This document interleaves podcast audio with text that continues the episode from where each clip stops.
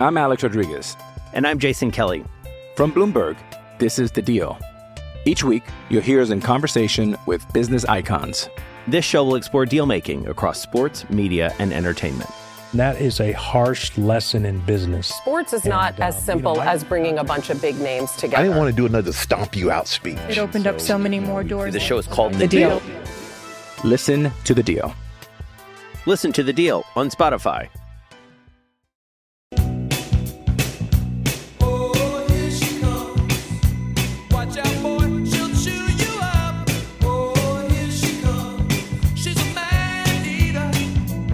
Welcome, Pewter Report readers, viewers, and listeners to a brand new edition of the Pewter Report podcast, energized by Celsius. It is a victory. No, it is not a victory Monday. It is a playoff Monday because uh, it doesn't matter what happened to the Bucs in Week 18. It doesn't matter what happened. That's true. uh, in Sunday's game, whether they won or lost, they lost by a score of 30 to 17. But that's okay because their record, it's not eight and nine, it's zero and zero, and they are fighting for the Super Bowl championship just like everyone else. We're going to talk about if the Bucs are ready for the Cowboys in Monday night's matchup. I'm your host, Matt Matera. Joined with me is the face that runs the place at PewterReport.com. It is Scott Reynolds. Scott, how are you doing? Are you ready for the playoffs? Are you ready for some football? A Monday night party? Because as we learned later on Sunday night after the Bucs played, they're hosting the Cowboys not on Saturday, not Right. on Sunday, but on Monday night, prime time on ESPN and ABC. Joe Buck, Troy Aikman on the call. So very exciting. Yeah, and I, I think we talked about this too. That that's that's the the day that we expected uh, Yes. it to be. So so um, uh, we'll we'll have um, you know a, a lot of Bucs Cowboys talk today, and also all throughout the week. Um, you know, I, I know there's a lot of fans up there that are upset at the fact that this team is making the playoffs at eight and nine, and and I'm, you know, I I, I can't begrudge the Buccaneers for you know being a little nonchalant about this because that's the rules that were put in place, right? Uh, Yeah. It's just it's just like you know we want to sit there and and maybe scream and yell when you know these these big corporations don't pay any income tax, right? And and uh, these CEOs get away with not paying any income tax, even though they made millions and millions of dollars. Well, it, it's because that's the way the system's set up. They're playing by the rules. Right. Sometimes you you know uh, sometimes you game the system. I think That's right. I, I think a good example, if you want to keep it into sports, was the Tampa Bay Lightning. They took advantage of um, I don't know the exact rules, but there was something that they took advantage with the salary cap where Right. they were able to keep some of their like key Correct. players for the playoff run, and obviously the the Lightning. Yeah. went to Well, especially with, with Nikita Kucherov. That was that was the big one. Was he didn't count against the salary cap? I don't think because he was on injured reserve. So yeah, yeah, as, as John V says, win your division. Period. They did. Now I've been a big proponent of.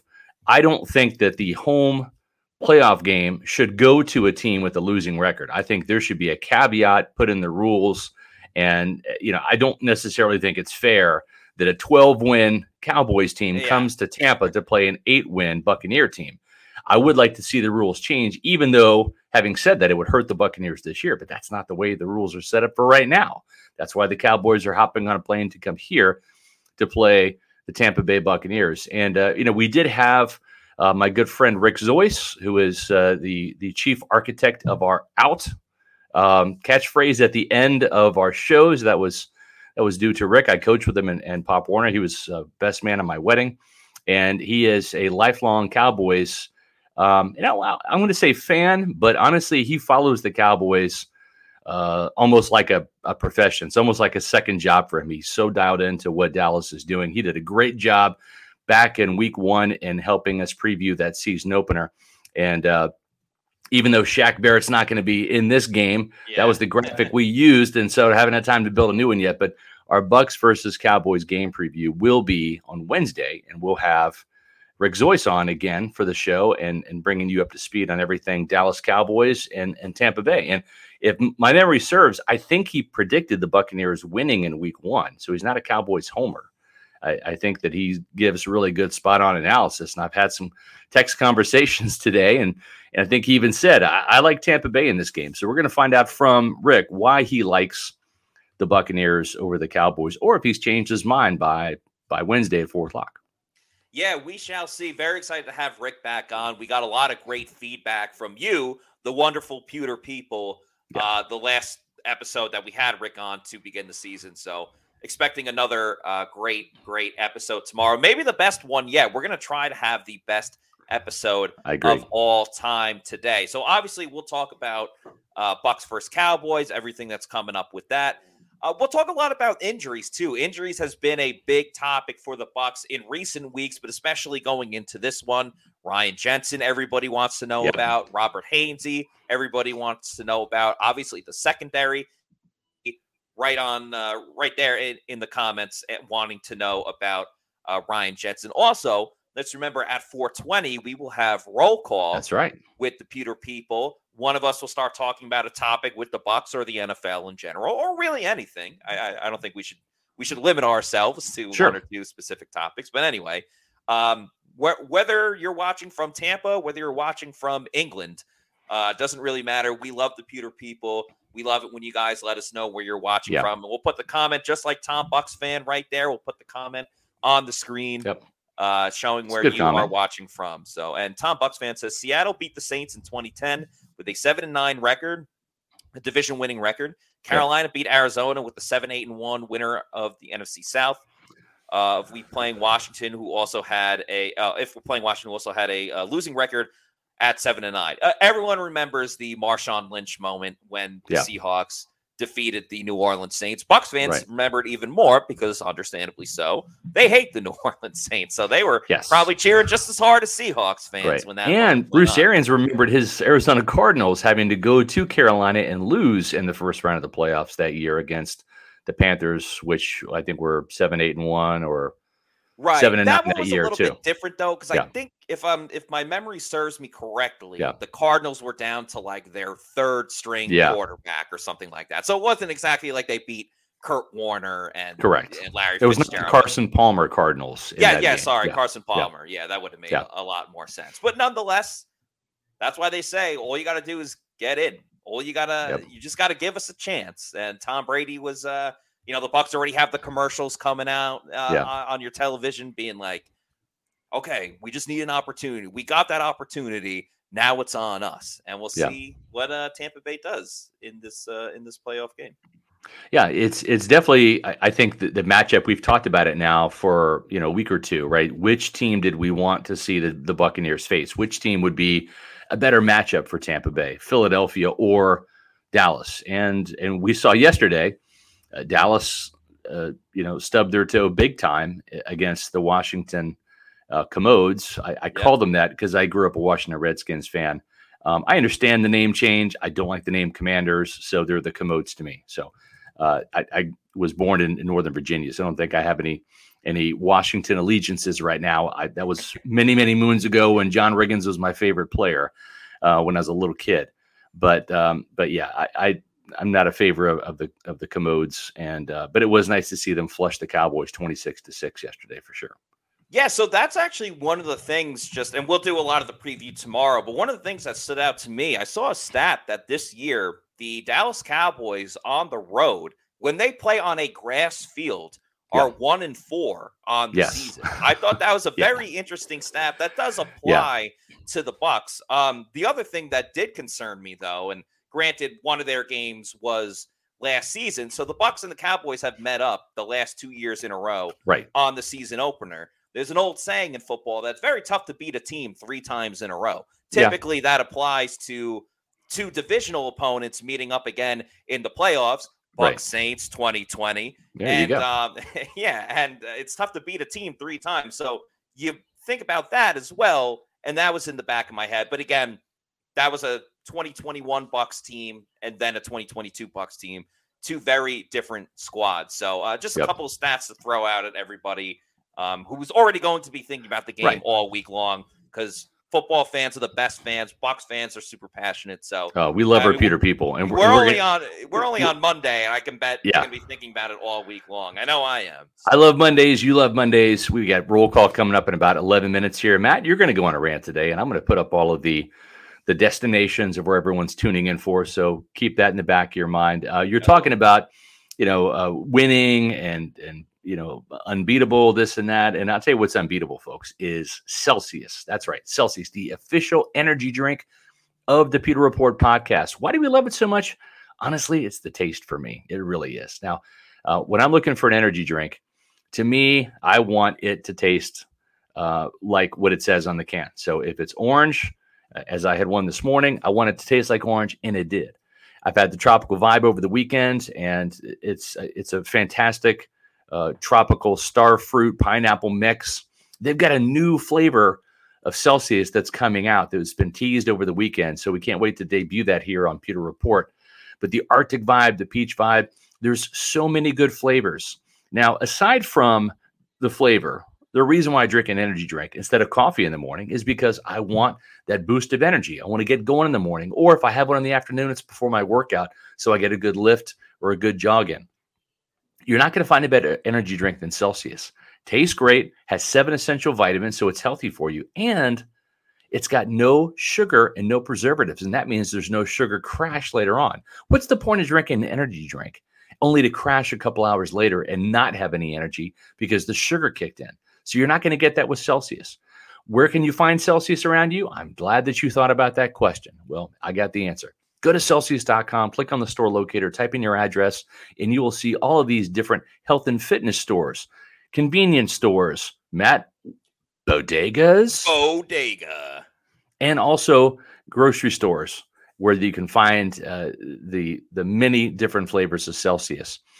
Once you find the flavors that you like, here's what I would recommend doing. Do what I do.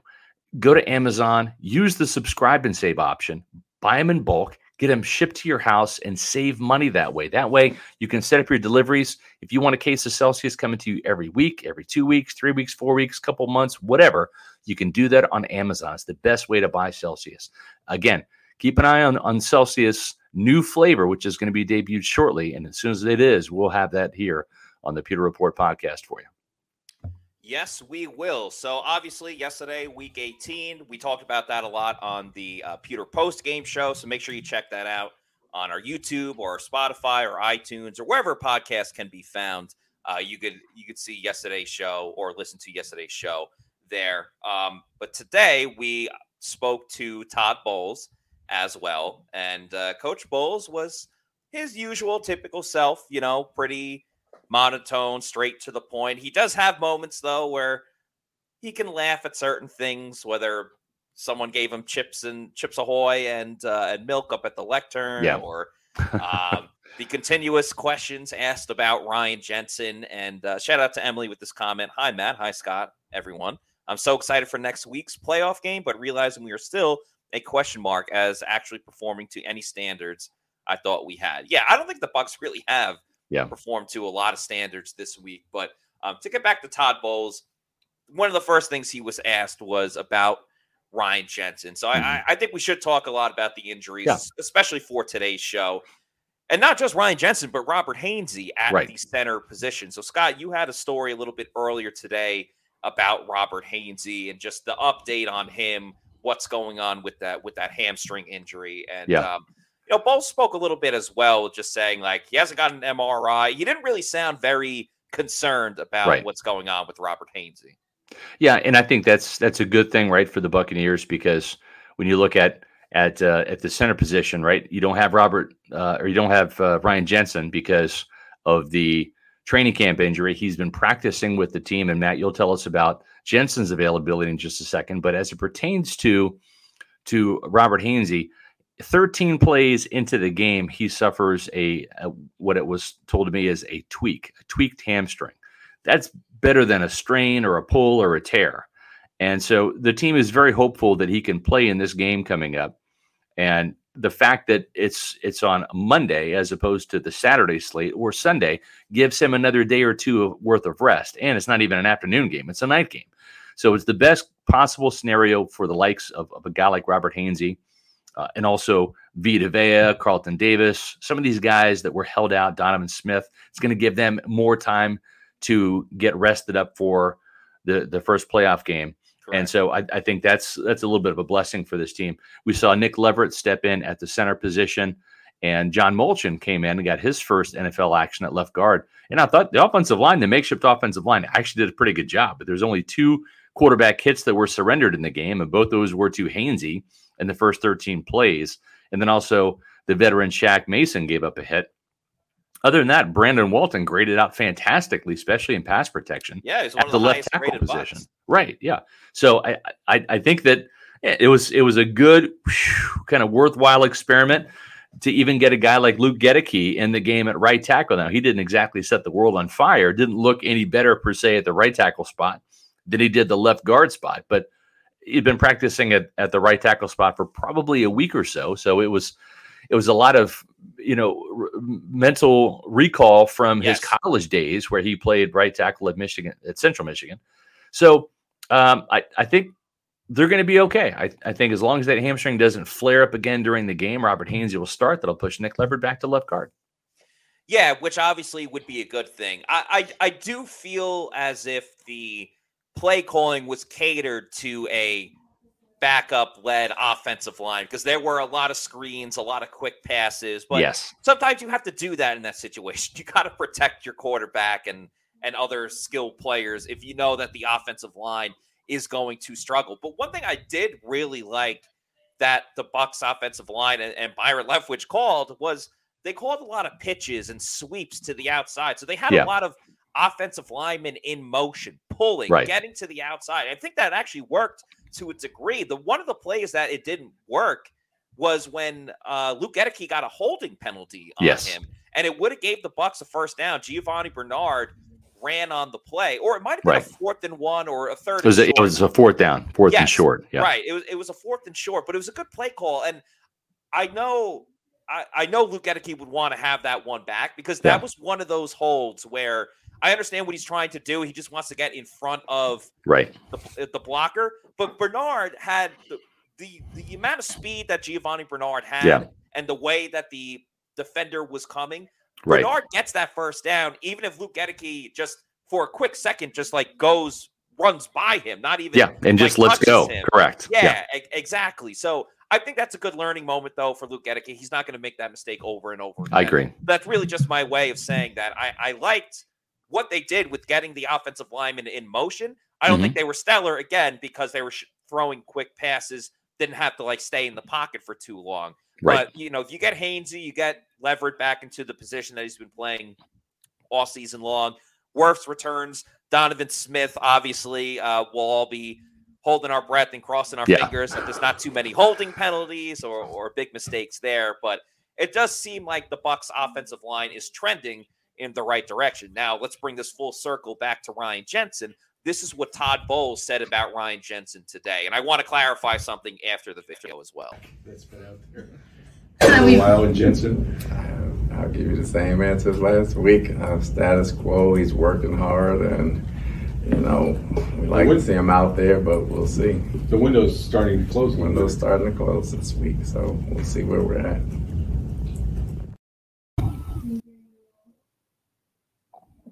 This week, and he said it himself just status quo, working hard. Yeah. We'll see where he's at at the end of the week. One thing I just wanted to clarify real quick is you see him chuckling at the beginning of the video.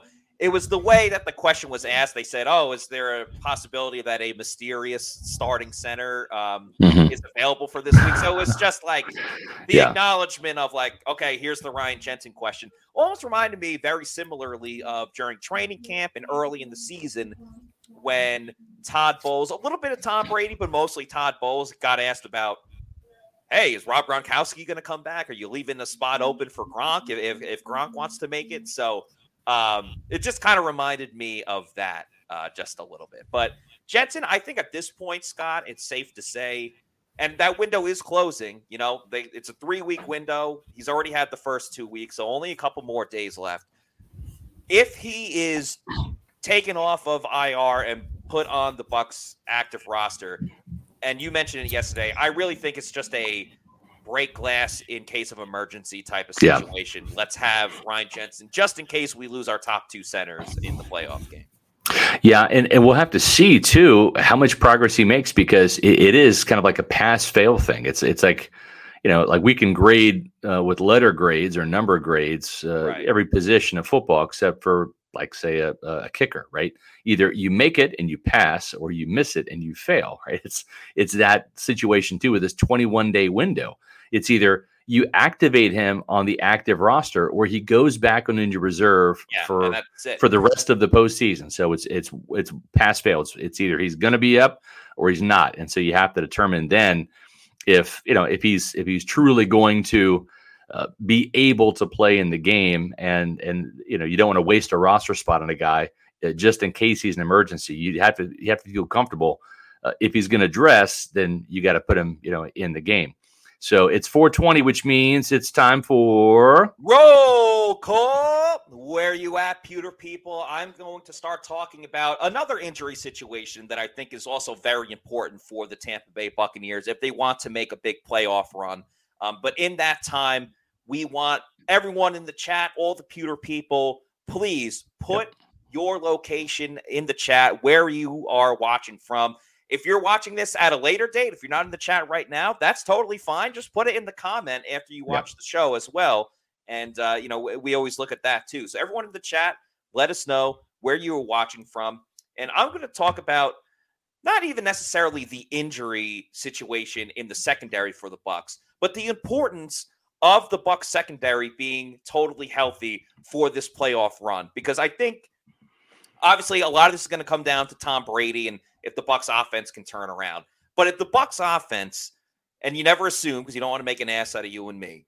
Yeah. But if we're under the impression that the Bucs offense is going to be similar to the 17 points per game, or maybe maybe they'll increase it up to 20 points per game. I still think it's going to come down to the Bucs defense getting the job done for the Bucs if they want to play late into January and hopefully into February. I think listen, Devin White is great. Lavonte David is still a really good player, maybe not the guy that he once was. The defensive line is dealing with some injuries. You see Akiem Hicks there play very well in a limited role uh, last game. And, you know, Vita Vea obviously is the team captain, going to be the guy for years there. I truly think it comes down to the secondary. If the secondary can ball out in the playoffs for the Tampa Bay Buccaneers, I think that they can go a long way. Now you're asking, oh, well, what about the injuries? Well, Carlton Davis has missed the last three games with the shoulder injury. Jamel Dean just came back from a toe injury. Logan Ryan missed last game, and he was injured earlier in the year when he fractured his foot. Uh, Mike Edwards was a bit of a surprise being on the inactive list for that last game. He's now dealing with the hip injury, and he missed some time the Bucs secondary can ill afford to get into a situation where they are missing one or two of their guys, whether it's at safety or at corner. Sean Murphy Bunting has stepped up his game He the really last has. couple of weeks. But I just think in the playoffs, when you look at it, really doesn't matter who your opponent is going to be for the Bucs this week specifically. It's the Dallas Cowboys.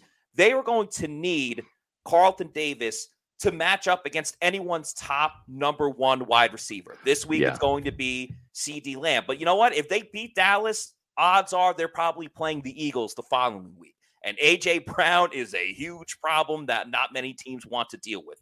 I don't think the Bucs can get by with, you know, if they if they lose Carlton Davis and you know the toe injury flares up. I know SMB is a solid guy, but Zyon McCollum, as He's Tom not ready. he cannot be a plug and play type of guy. And let's remember, you want to talk about playoff runs? The Bucs back in 2020. Let's remember that NFC Championship game against the Packers. They lost two of their top safeties. Antoine Winfield Jr. did not play. the- He was injured in that game, and then Jordan Whitehead injured his shoulder. Remember, he started that second half with a big That's right. forced the fumble. So they were down to Andrew Adams and Mike Edwards in there That's right. is a very possible situation for the Bucs in this playoff run. If they go down Carlton and or you know Jamel Dean, I don't trust SMB and Ty McCollum to put on the same effort Andrew Adams did and Yeah. uh, and Mike Edwards for that game right there. And then you know Keanu Neal just got hurt last game as well. It didn't. We'll, we'll find out during the week, but you know he's kind of been dealing with a chronic injury. Yeah. Logan Ryan makes the splash plays. Mike Edwards was a ball hog, not as many turnovers lately. Um, but I really think the secondary, and my point is just the secondary to me is the key to the it is. Making a big playoff run, and it starts with staying healthy most of Carlton Davis. Yeah, I, I think it's a great point. And and the other thing too, we mentioned Zyon McCollum. Did some research on on his rookie season today, and again, I I've I go back to the Rondé Barber lesson, right? And it doesn't mean that Zyon McCollum is going to be Rondé Barber. There's been plenty of rookie cornerbacks on this team that that have not amounted to anything and never really panned out or developed, right? I mean, uh, Myron Lewis was one of them.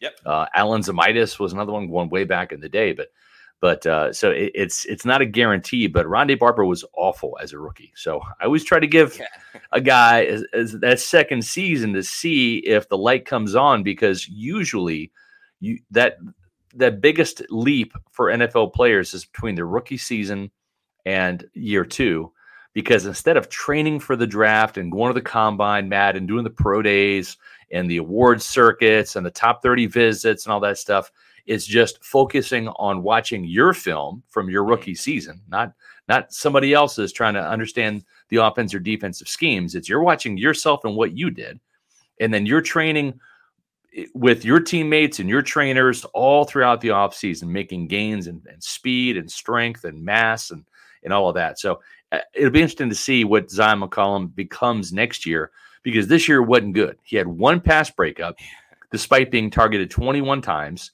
He allowed 17 catches on those 21 targets, including uh, that that pay, that play we we put up there, that deep shot, mm-hmm. where he was actually in pretty good position against right, Drake, yeah, against Drake London. You can see his hand is right there, and it kind of reminds me a little bit of Carlton Davis, right? Back as a rookie in 2018, we've got a ton of Cliff Welch Cliff Welch pictures of uh, Carlton Davis literally having a finger on the ball or being an inch away and from a pass breakup, and instead it was giving up touchdowns. So sometimes this is what happens. You're close as a rookie to breaking up the passes and and batting some balls down, and then that comes in the second year, and then the interceptions come in the third year, and that's kind of what happened to Carlton Davis, right? He had a ton of pass breakups. Yeah, he had more pass breakups as a rookie for sure. He was a yeah. second round cornerback. He was more talented coming out of Auburn than Zyon McCollum is, and it's a big leap from Sam Houston to the NFL. But he made that transition, uh, almost breaking up a lot of passes to breaking up a lot of passes in 2019 to a career high four interceptions in 2020 to lead the Buccaneers and help them win the Super Bowl. But allowing 17 catches for 228 yards and a touchdown, not great. And he's missed eight tackles this year. Mm. That's that's tied for third actually fourth most on the team, and that's, that's not good. A reserve role too. Like, exactly. You know, exactly. He's only had some spot starts. exactly. We, t- we, talked a lot about that on on yesterday's show as yeah. well. I'm Alex Rodriguez, and I'm Jason Kelly from Bloomberg. This is the Deal. Each week, you'll hear us in conversation with business icons. This show will explore deal making across sports, media, and entertainment that is a harsh lesson in business. Sports is and, not as simple you know, as bringing a bunch of big names together. I didn't want to do another stomp you out speech. It opened so, up so many more doors. The show is called The, the deal. deal. Listen to the deal. Listen to the deal on Spotify. Just the amount of times that he whiffed the Tyler Allgeier missed tackle yeah. that uh, we kind of highlighted yesterday. Uh, Todd Bowles spoke a little bit about the defensive backs, who's available, how they're looking during the week. So I'm going to play that video real yeah. quick. We'll see how the week goes. You know, Carlton hasn't played. Mike didn't play. Uh, we'll see how the week goes on. Like I said, it's the end of the year. Everybody's banged up. It's a matter of whether you can play or not. You know, if they can play, we'll have them out there. If they can't, the next guy's gonna have to step in. Just having two extra days of, of rest uh, or prep time doesn't hurt in that situation. No, it doesn't. A big we'll see guy. How's this yeah. guy doing? Is he going to be available? We'll yeah. see. Is Ryan Jensen going to be available? We'll see. You know. Yeah. Yeah, he's he's uh, certainly uh, a man of few words. Um, yeah. Not not like some other Bucs coaches that would ramble on and on and on. Uh, for sure. A couple of, of, other comments here. We have a couple super chats we'll get to in a second here. Daniel King says, "Hey Scott, how about the Lovie Smith news out of Houston? Laugh out loud." Yeah, I mean that was that was something watching Lovie Smith defy orders and and uh, you know blow the the pick on the way out the door. Uh, I don't think the Texans could fire him fast enough. What an what an absolutely awful head coach he was in Tampa and in Houston and actually Illinois too. Uh, I, I don't understand. They should have fired their coach the year before the Texans. Yeah, yeah, it, right? Because they like started playing better. They weren't Yeah. good, obviously, but Yeah. I, I don't know. I felt like their coach, who was David Culley, right? It was Culley was their yeah, coach David Culley. Yeah, two seasons Yeah. ago. They put Yeah. him in a position to fail right away, and he he kind of Right. did not, not the same way, but kind of like how the Panthers, you thought that they were absolutely done after Right. like they traded McCaffrey and Yeah, fired and- their coach, but and- they actually like played respectably. I think the mission in in getting Lovie Smith hired, or you know, hiring him, it wasn't because he was a great defensive coordinator. His defense was like in the bottom five in in the Right. NFL. So it, it it was simply to you know, hey, you've got one mission, get the number one draft pick, and he failed just because that's what he is. Lovie Smith is a failure. It's been so long, gosh. When was it, Matt? Two thousand six. That the Bears, Yeah, when they went to the Super Bowl. yeah, and I mean, and it was long time. obvious when he was here in Tampa, going two and fourteen.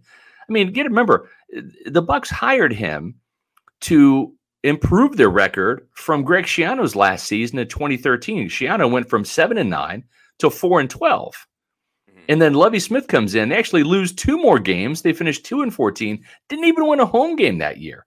Just an absolute horrific hire by the Buccaneers. And um, you know, could not wait to see him gone fast enough. He was a terrible coach, and uh, you know, I, I'm not surprised at, at at this. And God help the NFL team that hires this guy again in any capacity, head coach, defensive coordinator. The game has literally passed him by, like Remember a long time ago. A remember he was at long time ago. He was at Illinois for a little bit too. So, uh, Yes, yeah. I mean, i- he had like I think one signature win. They beat Wisconsin one year. Mhm. I don't know. It was it was bad. Uh, we have a couple super super chats we'll get to, and then I, I've got a, a, pretty interesting Dak Prescott stat. I'll throw it your way here. But let's go back and get some of these super chats. Matt, go ahead. Uh, Teddy with the five dollar super chat. Thank you, Teddy. Uh, who is each of your predictions for playoff breakout player? I like this question. Yeah. Who do you think will come alive slash show up when it matters most, and why? So that's a great question because it just reminds me of 2020. Sean Murphy Bunting was that Yeah. guy, you know, getting Yep. all of the getting all of the interceptions. So offensively, the first guy that popped into my head, and I don't know if this counts because he's it depends on how many snaps the Bucs will give him. Right. Uh, but Rachaad White, obviously, I think can kind of be what Leonard Fournette was to the Bucs in 2020. Just Yeah. Being the guy that they're going to ride out. Uh, I'm not saying the run game is going to get insanely better, but Yeah. I think Rachaad White or Cade Otton as well. I don't want to steal too many players, but Yeah. Cade Otton has shown he can not take over games, but he can, you know, be a huge factor late in games. I would Yeah. love for him to start doing things in the first half and continue to. He's Mr. Second Half, in my opinion. Right. Is Cade Otton uh, defensively? Just riding what he's been doing in recent weeks. Anthony Nelson, if he can continue Mhm. to get to the quarterback, I think that goes a long way for this Bucs defense. The strip sacks, the just consistent pressure. I think Yeah. Anthony Nelson might be it.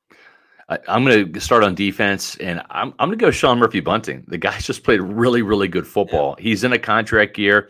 I think one of the biggest things for him, Matt, it's been two things, right? It's been it's been injuries, right? He's been banged up at times, but then it's also when he's healthy, it's been a lack of confidence. Yeah. And I just think you know he he's got into his head sometimes. He, he doesn't have like uh, Jamel Dean can give up a touchdown. That I don't think he's given up one this year. Maybe he gave up. Uh, actually, I think he gave up one or two in the Packers game. But he's had a really good year. But Jamel Dean is just like his. He's like happy go lucky. He's like, oh well, you know, I gave up a touchdown. I'm going to go ahead and get a pick the next play. That's just his mentality. I think Sean has kind of beaten himself up a little bit, but his his confidence is riding high right now. I would not be surprised at all if if he, you know, eh, the only problem with Sean though is is he's probably not going to see many snaps now in defense unless unless they really want to you know cycle him in and kind of preserve Jamel Dean because Jamel Dean has got a he's got a, a banged up toe right? And you have Carlton Davis with the shoulder. So I wouldn't be surprised if you see kind of a three headed monster rotation at the outside cornerback spot because you're going to see Antoine Winfield Jr. in the slot for sure but I like SMB. I think he's going to come up with some with some uh, you know plays here in the preseason game against Dallas. And I think on the offensive side, I don't know. I I'd, I'd love to say Rachaad White. It just seems like whether it's Byron Leftwich or Todd McNair, the running backs coach, I don't know. It's like he starts the game and then we just don't see enough of him. You know, Yeah. and and and I I think that the thing that could be holding Rachaad White back is Byron Leftwich. So Uh, I'm going to go with with Russell Gage. I don't know why, but uh, Russell Gage. You know? Just seems to kind of be that guy that's showing up around the end zone. And yes, he crossed my know- mind as well, and I was thinking like he's kind of been the goal line receiver for the Yeah. Bucs this year. You know, Yeah. they've gone away from the the fade pass to to Right. Mike Evans. Chris Godwin tends to do a lot of his work over the middle of the field, Right. like you know, again trying to go from the twenty to the other twenty. Hasn't really been uh, a a red zone presence as much outside of screens at the line of scrimmage. So Russell Gage, I think, is a good pick because Yeah. he seems to be that you know the security blanket red zone guy That's for the Bucs. Uh, in, in recent weeks. Yep. So I, I like that pick of Russell Gage. We got a, uh super chat from Leo. Thank you, Leo, for the $5 super chat. We're on the topic of Tom Brady again. Uh, when it Okay. comes to Brady, it seems all the Tampa beat writers have changed their tune from October. What made you guys change your mind? Um, educated guess. Educated guess. Uh, no, I, I I think that that there is there's a there's a lot of strong relationships that Tom Brady has has built in the building, and if you listen to what Sean Payton said when he was very candid about his coaching opportunities when he was on Fox uh, on the pregame on on Sunday, you know he he said it's not so much about the quarterback uh, because they went to New Orleans, didn't have Drew Brees. It's about the relationships and the front office and ownership. And that's key, man. It's like with Tom Brady, he's got to feel comfortable where where he's at. And sure, he plays with the players, right? The the the the, the play calls are what they are. He's going to get a new offensive coordinator next year. We've been that, that's that's the the big secret in, in Tampa that's that we've already let out of the bag. Byron Leftwich is going to get replaced. We'll write about it soon, but you know, it's right now it's an it's an informed opinion, educated guess. But for for Brady, Matt, it's it's the relationship he has with Joel Glazer and the trust there, and the trust with Jason Licht and the relationship there, and and also it's Todd Bowles. It's you know he wanted to play for Todd Bowles. He didn't stay retired, and and I I think that that says something. Remember, this is an organization that stood with Tom Brady in his darkest hour, right? On, on a couple of occasions. Number one, when his father, when his mother, you know, was going through cancer. That's one thing. His father had um, COVID, right during the 2020 season, and the Buccaneers were certainly supportive of him for that. Then he goes through a divorce this year, asks for a 10 day hiatus from training camp. The team says no problem. Okay, so where is better than Tampa Bay? He's been to the playoffs three straight years here. You look right now at the division, and of course, things will change in the offseason, right? With free agency and the draft in Tampa and elsewhere.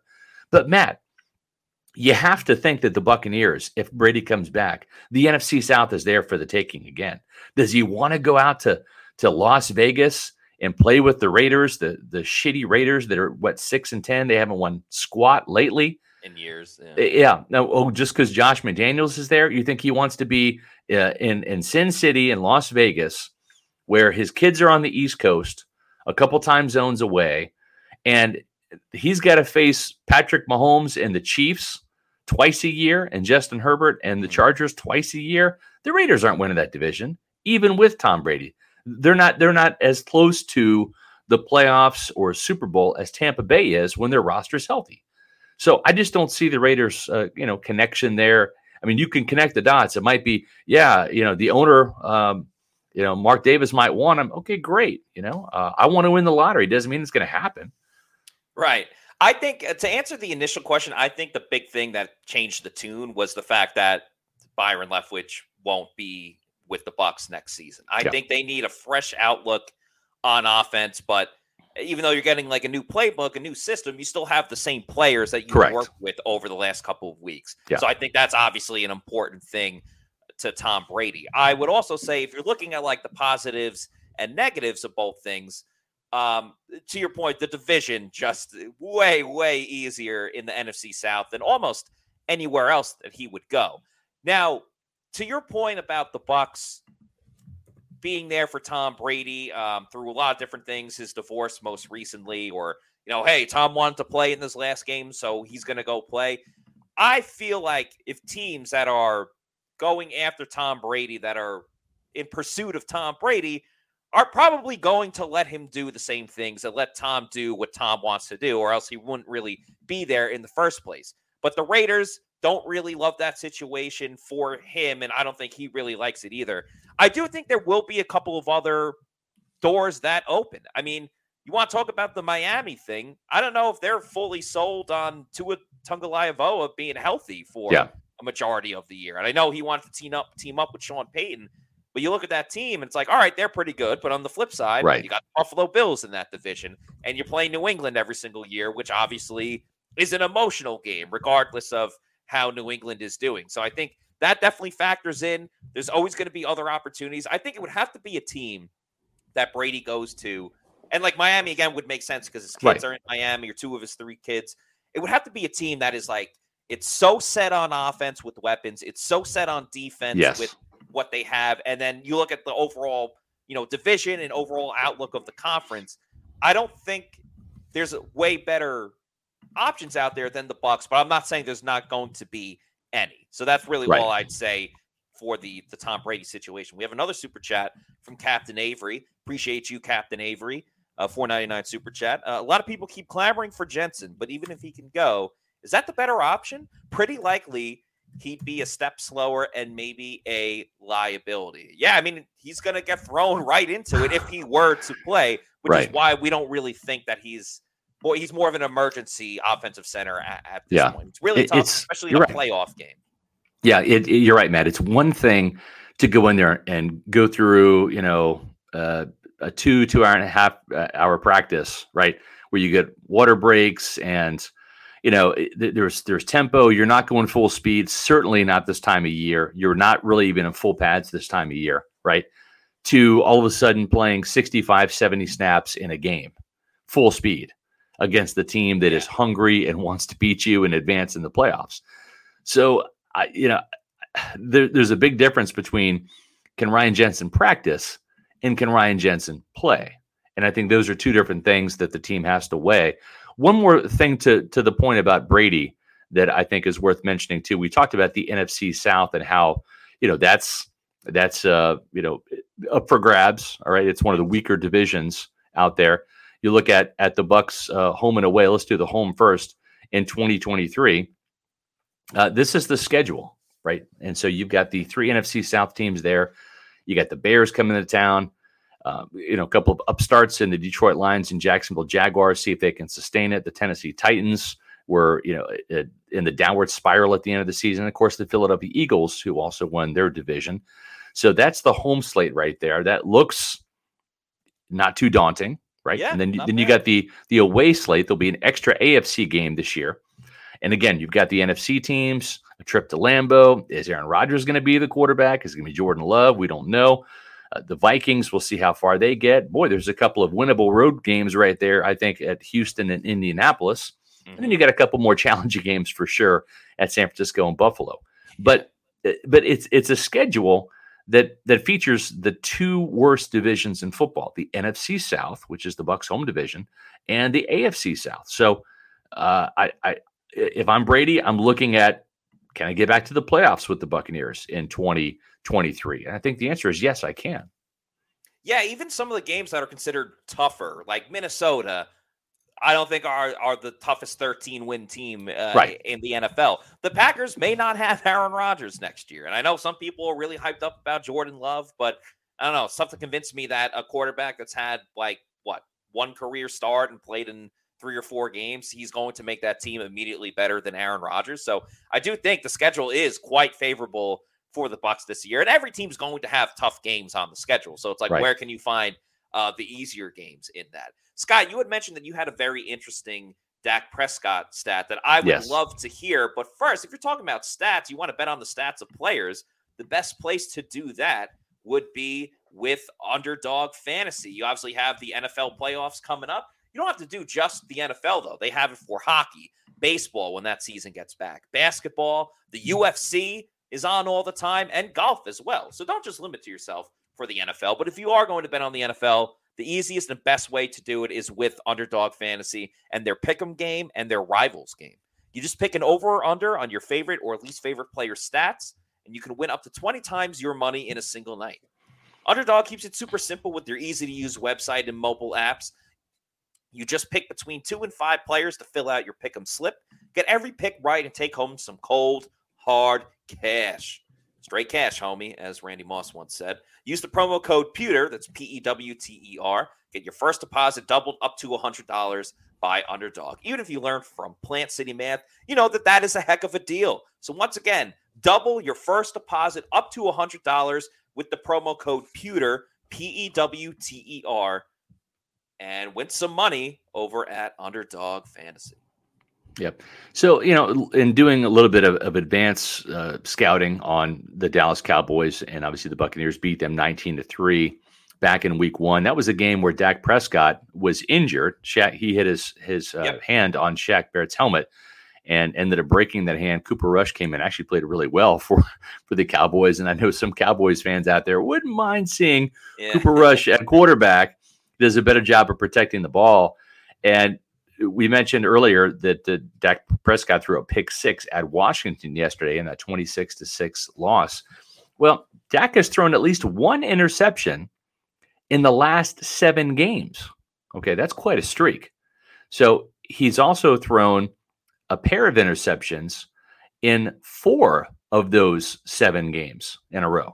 So the Buccaneers picked him off uh, one time. If you remember, Antoine Winfield started off the season with that interception down there in Dallas.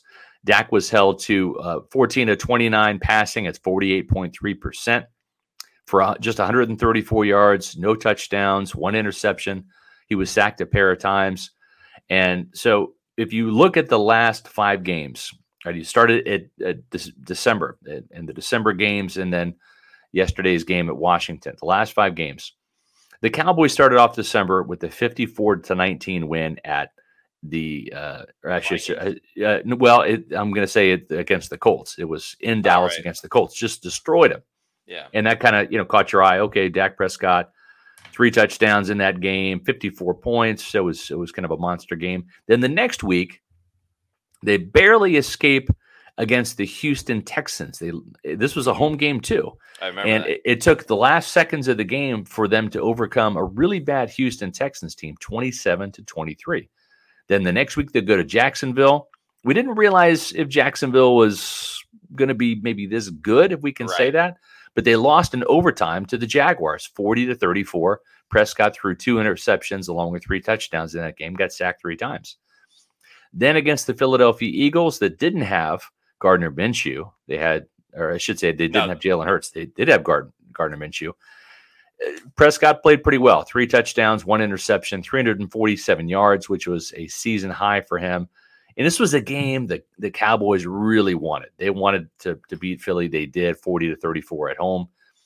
And then they went on the road and played the Tennessee Titans, who again are in the downward spiral uh, by uh, week 17, and they won 27 13. Not a huge convincing win by any means. Prescott threw two picks. And so then you've got the loss to Washington. So in their last five games, they're only three and two.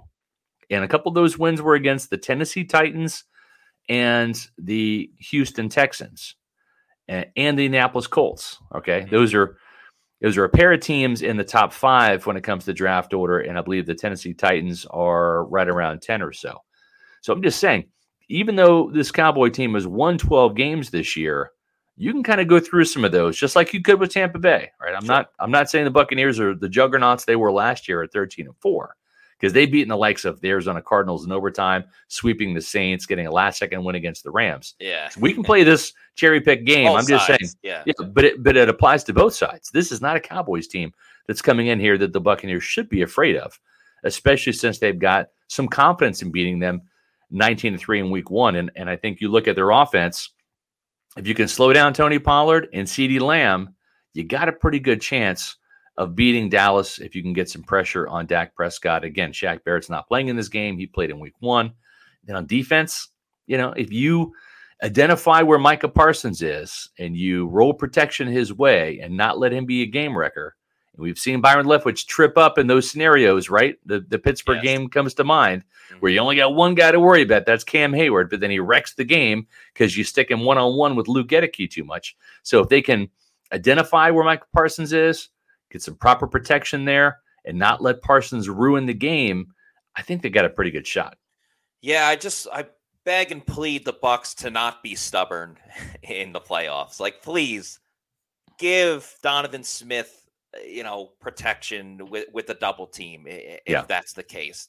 Don't let Micah Parsons uh, destroy the game. Please go play action a first down. Like, don't get stubborn to try to prove a point, which I feel like the Bucs have done this year. And to your point about Dak, I think he's obviously a very talented quarterback, and he's up there maybe not like a top five quarterback, but you know, he's definitely one of the better quarterbacks in the league.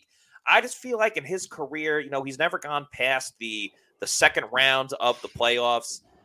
He's still looking for that like signature win. And I don't right. necessarily know if beating an eight and nine Buccaneers is is necessarily a signature win. But yeah, winning on the road. tell that to, to Brock Purdy or Desmond Ridder. Yeah. They're gonna take those wins. Right. Um, but even like going going on the road and beating Tom Brady, I think is is a big deal. We kind of learned that last year when yeah. when the Rams did it, albeit Brady had the comeback and it was kind of on the defense of why they lost that game late. Um, Todd Bowles actually spoke about what the Cowboys still do well despite some of their recent injuries, and I'm going to try not to sneeze while this video plays. Just watching the game yesterday. Well, they have a swarming defense. We know that. They have ball hawks in the secondary. They can get to the passer as well. Uh, Mike is not the only one. Offensively, they're healthier on the offensive line.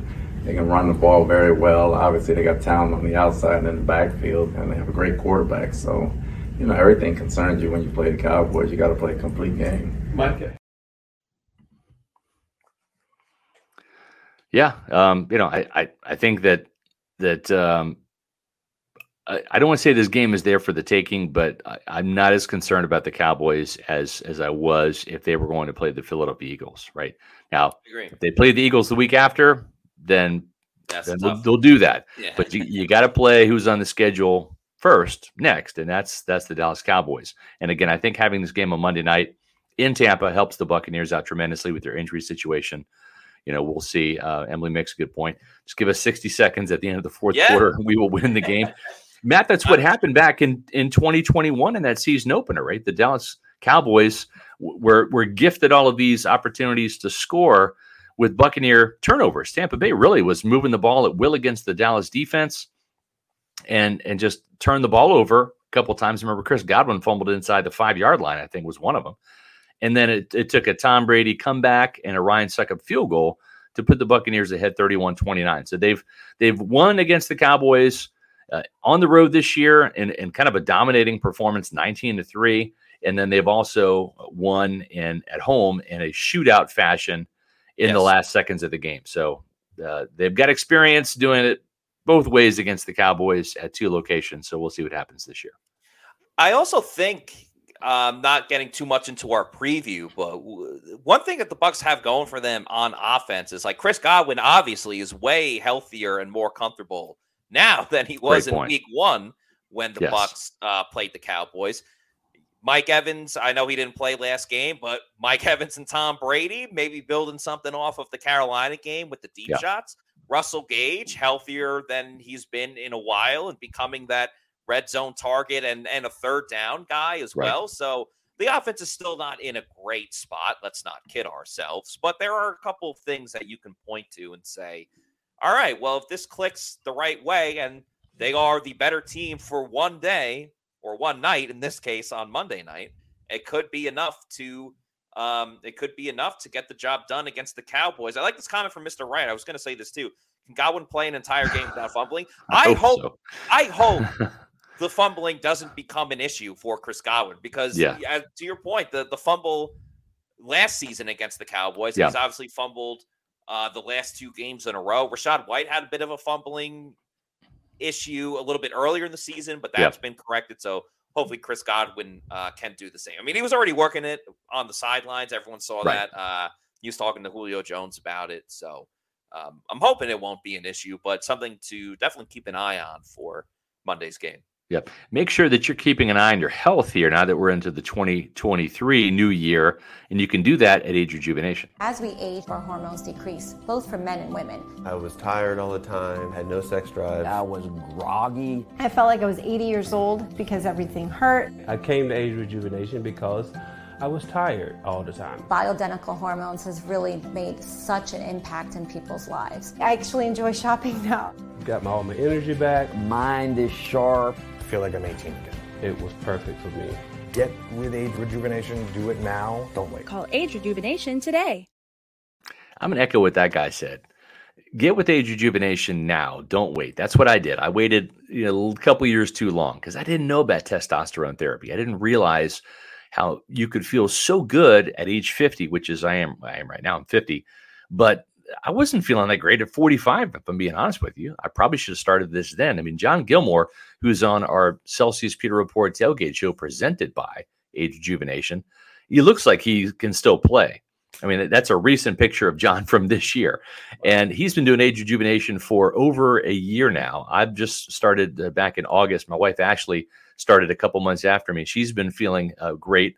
Uh, they've got a, a, different formulation, obviously, for, for women's hormones, but uh, it makes a big difference.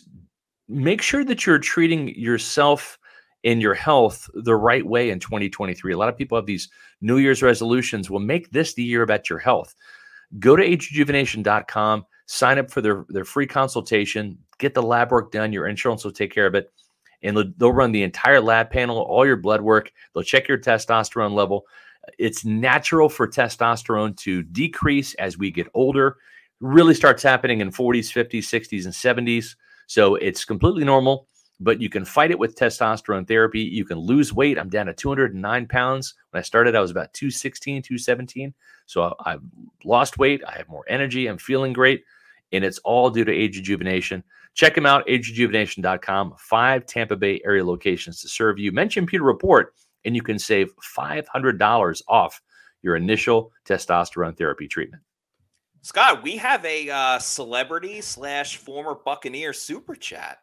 Really? Yeah, from the real Josh Freeman. Okay. The real Josh Freeman. Thank you, 499 uh, for the 499 super chat, Josh.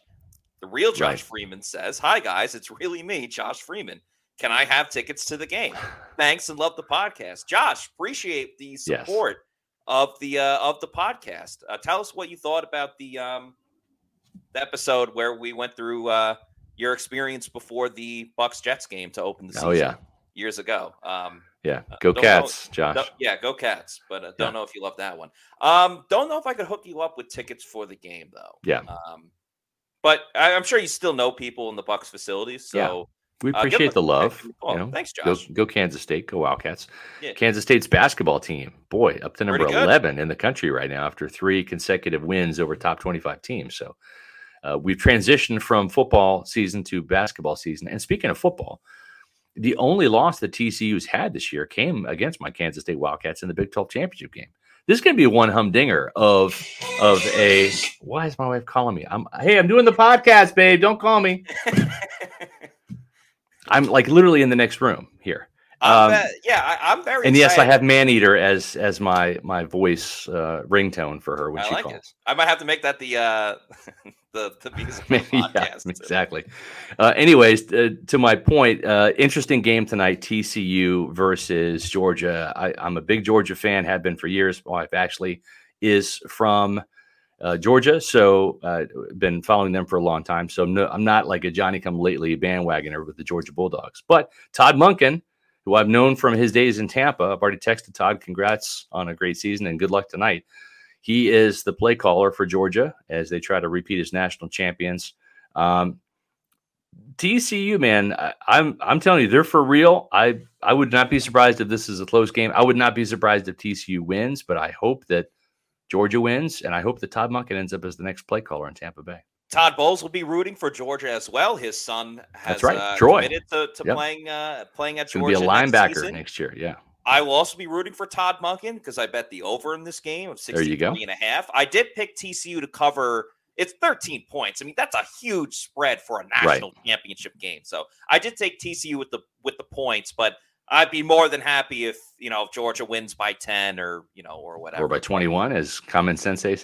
Yeah, I would not be as happy with that, but I bet more yeah. for the over than the than the TCU game. But yeah, very very excited for that game. I think it's uh, I think it's really going to be awesome. Uh, it would also be awesome if you guys could follow us and subscribe to our YouTube channel, Pewter Report TV. Also follow us on our Twitter, Instagram, and Facebook over at Pewter Report. We're trying to get to 10,000 subscribers. And yeah, we're close. We're, yeah, so we're close. less than 150 subscribers away. So if you like this podcast, if you like our game day show, our tailgate show, our post game shows, and various clips that uh, we put out on our YouTube channel, we're going to have another clip up uh, a little bit later this afternoon or this evening. Um, if you like all of our content at pewterreport.com and what we do on this YouTube channel, just do us a favor, hit uh, subscribe. It's absolutely free. Yeah. You know, when we go live with different stuff, when we put out new content, we're always talking about the Bucs. We'll be talking about the draft whenever the season is done, and we hope yep. that free agency, all, all that Super Bowl, free yep. agency. We'll do some reactionary stuff as well. We got some yep. things planned for the off season, so um, even when the Bucs aren't in season, right? We have a ton of Bucs content. It's always on season for Pewter yes, Report. Exactly. Yeah. So and please just subscribe. Yeah. Make sure that you tune in four o'clock on Wednesday. Uh, my good friend Rick Zoyce, uh, Cowboys Insider, will be back. We're going to preview the Bucs Cowboys. I get a feeling it's going to be the best podcast we've ever done, and it's actually going to beat today's, which was the best podcast we've ever yeah. done. So, oh. uh, from Matt Matera, I'm Scott Reynolds saying thanks for joining us on this edition of the Pewter Report podcast. And we'll see you on Wednesday at four o'clock. Out. Out.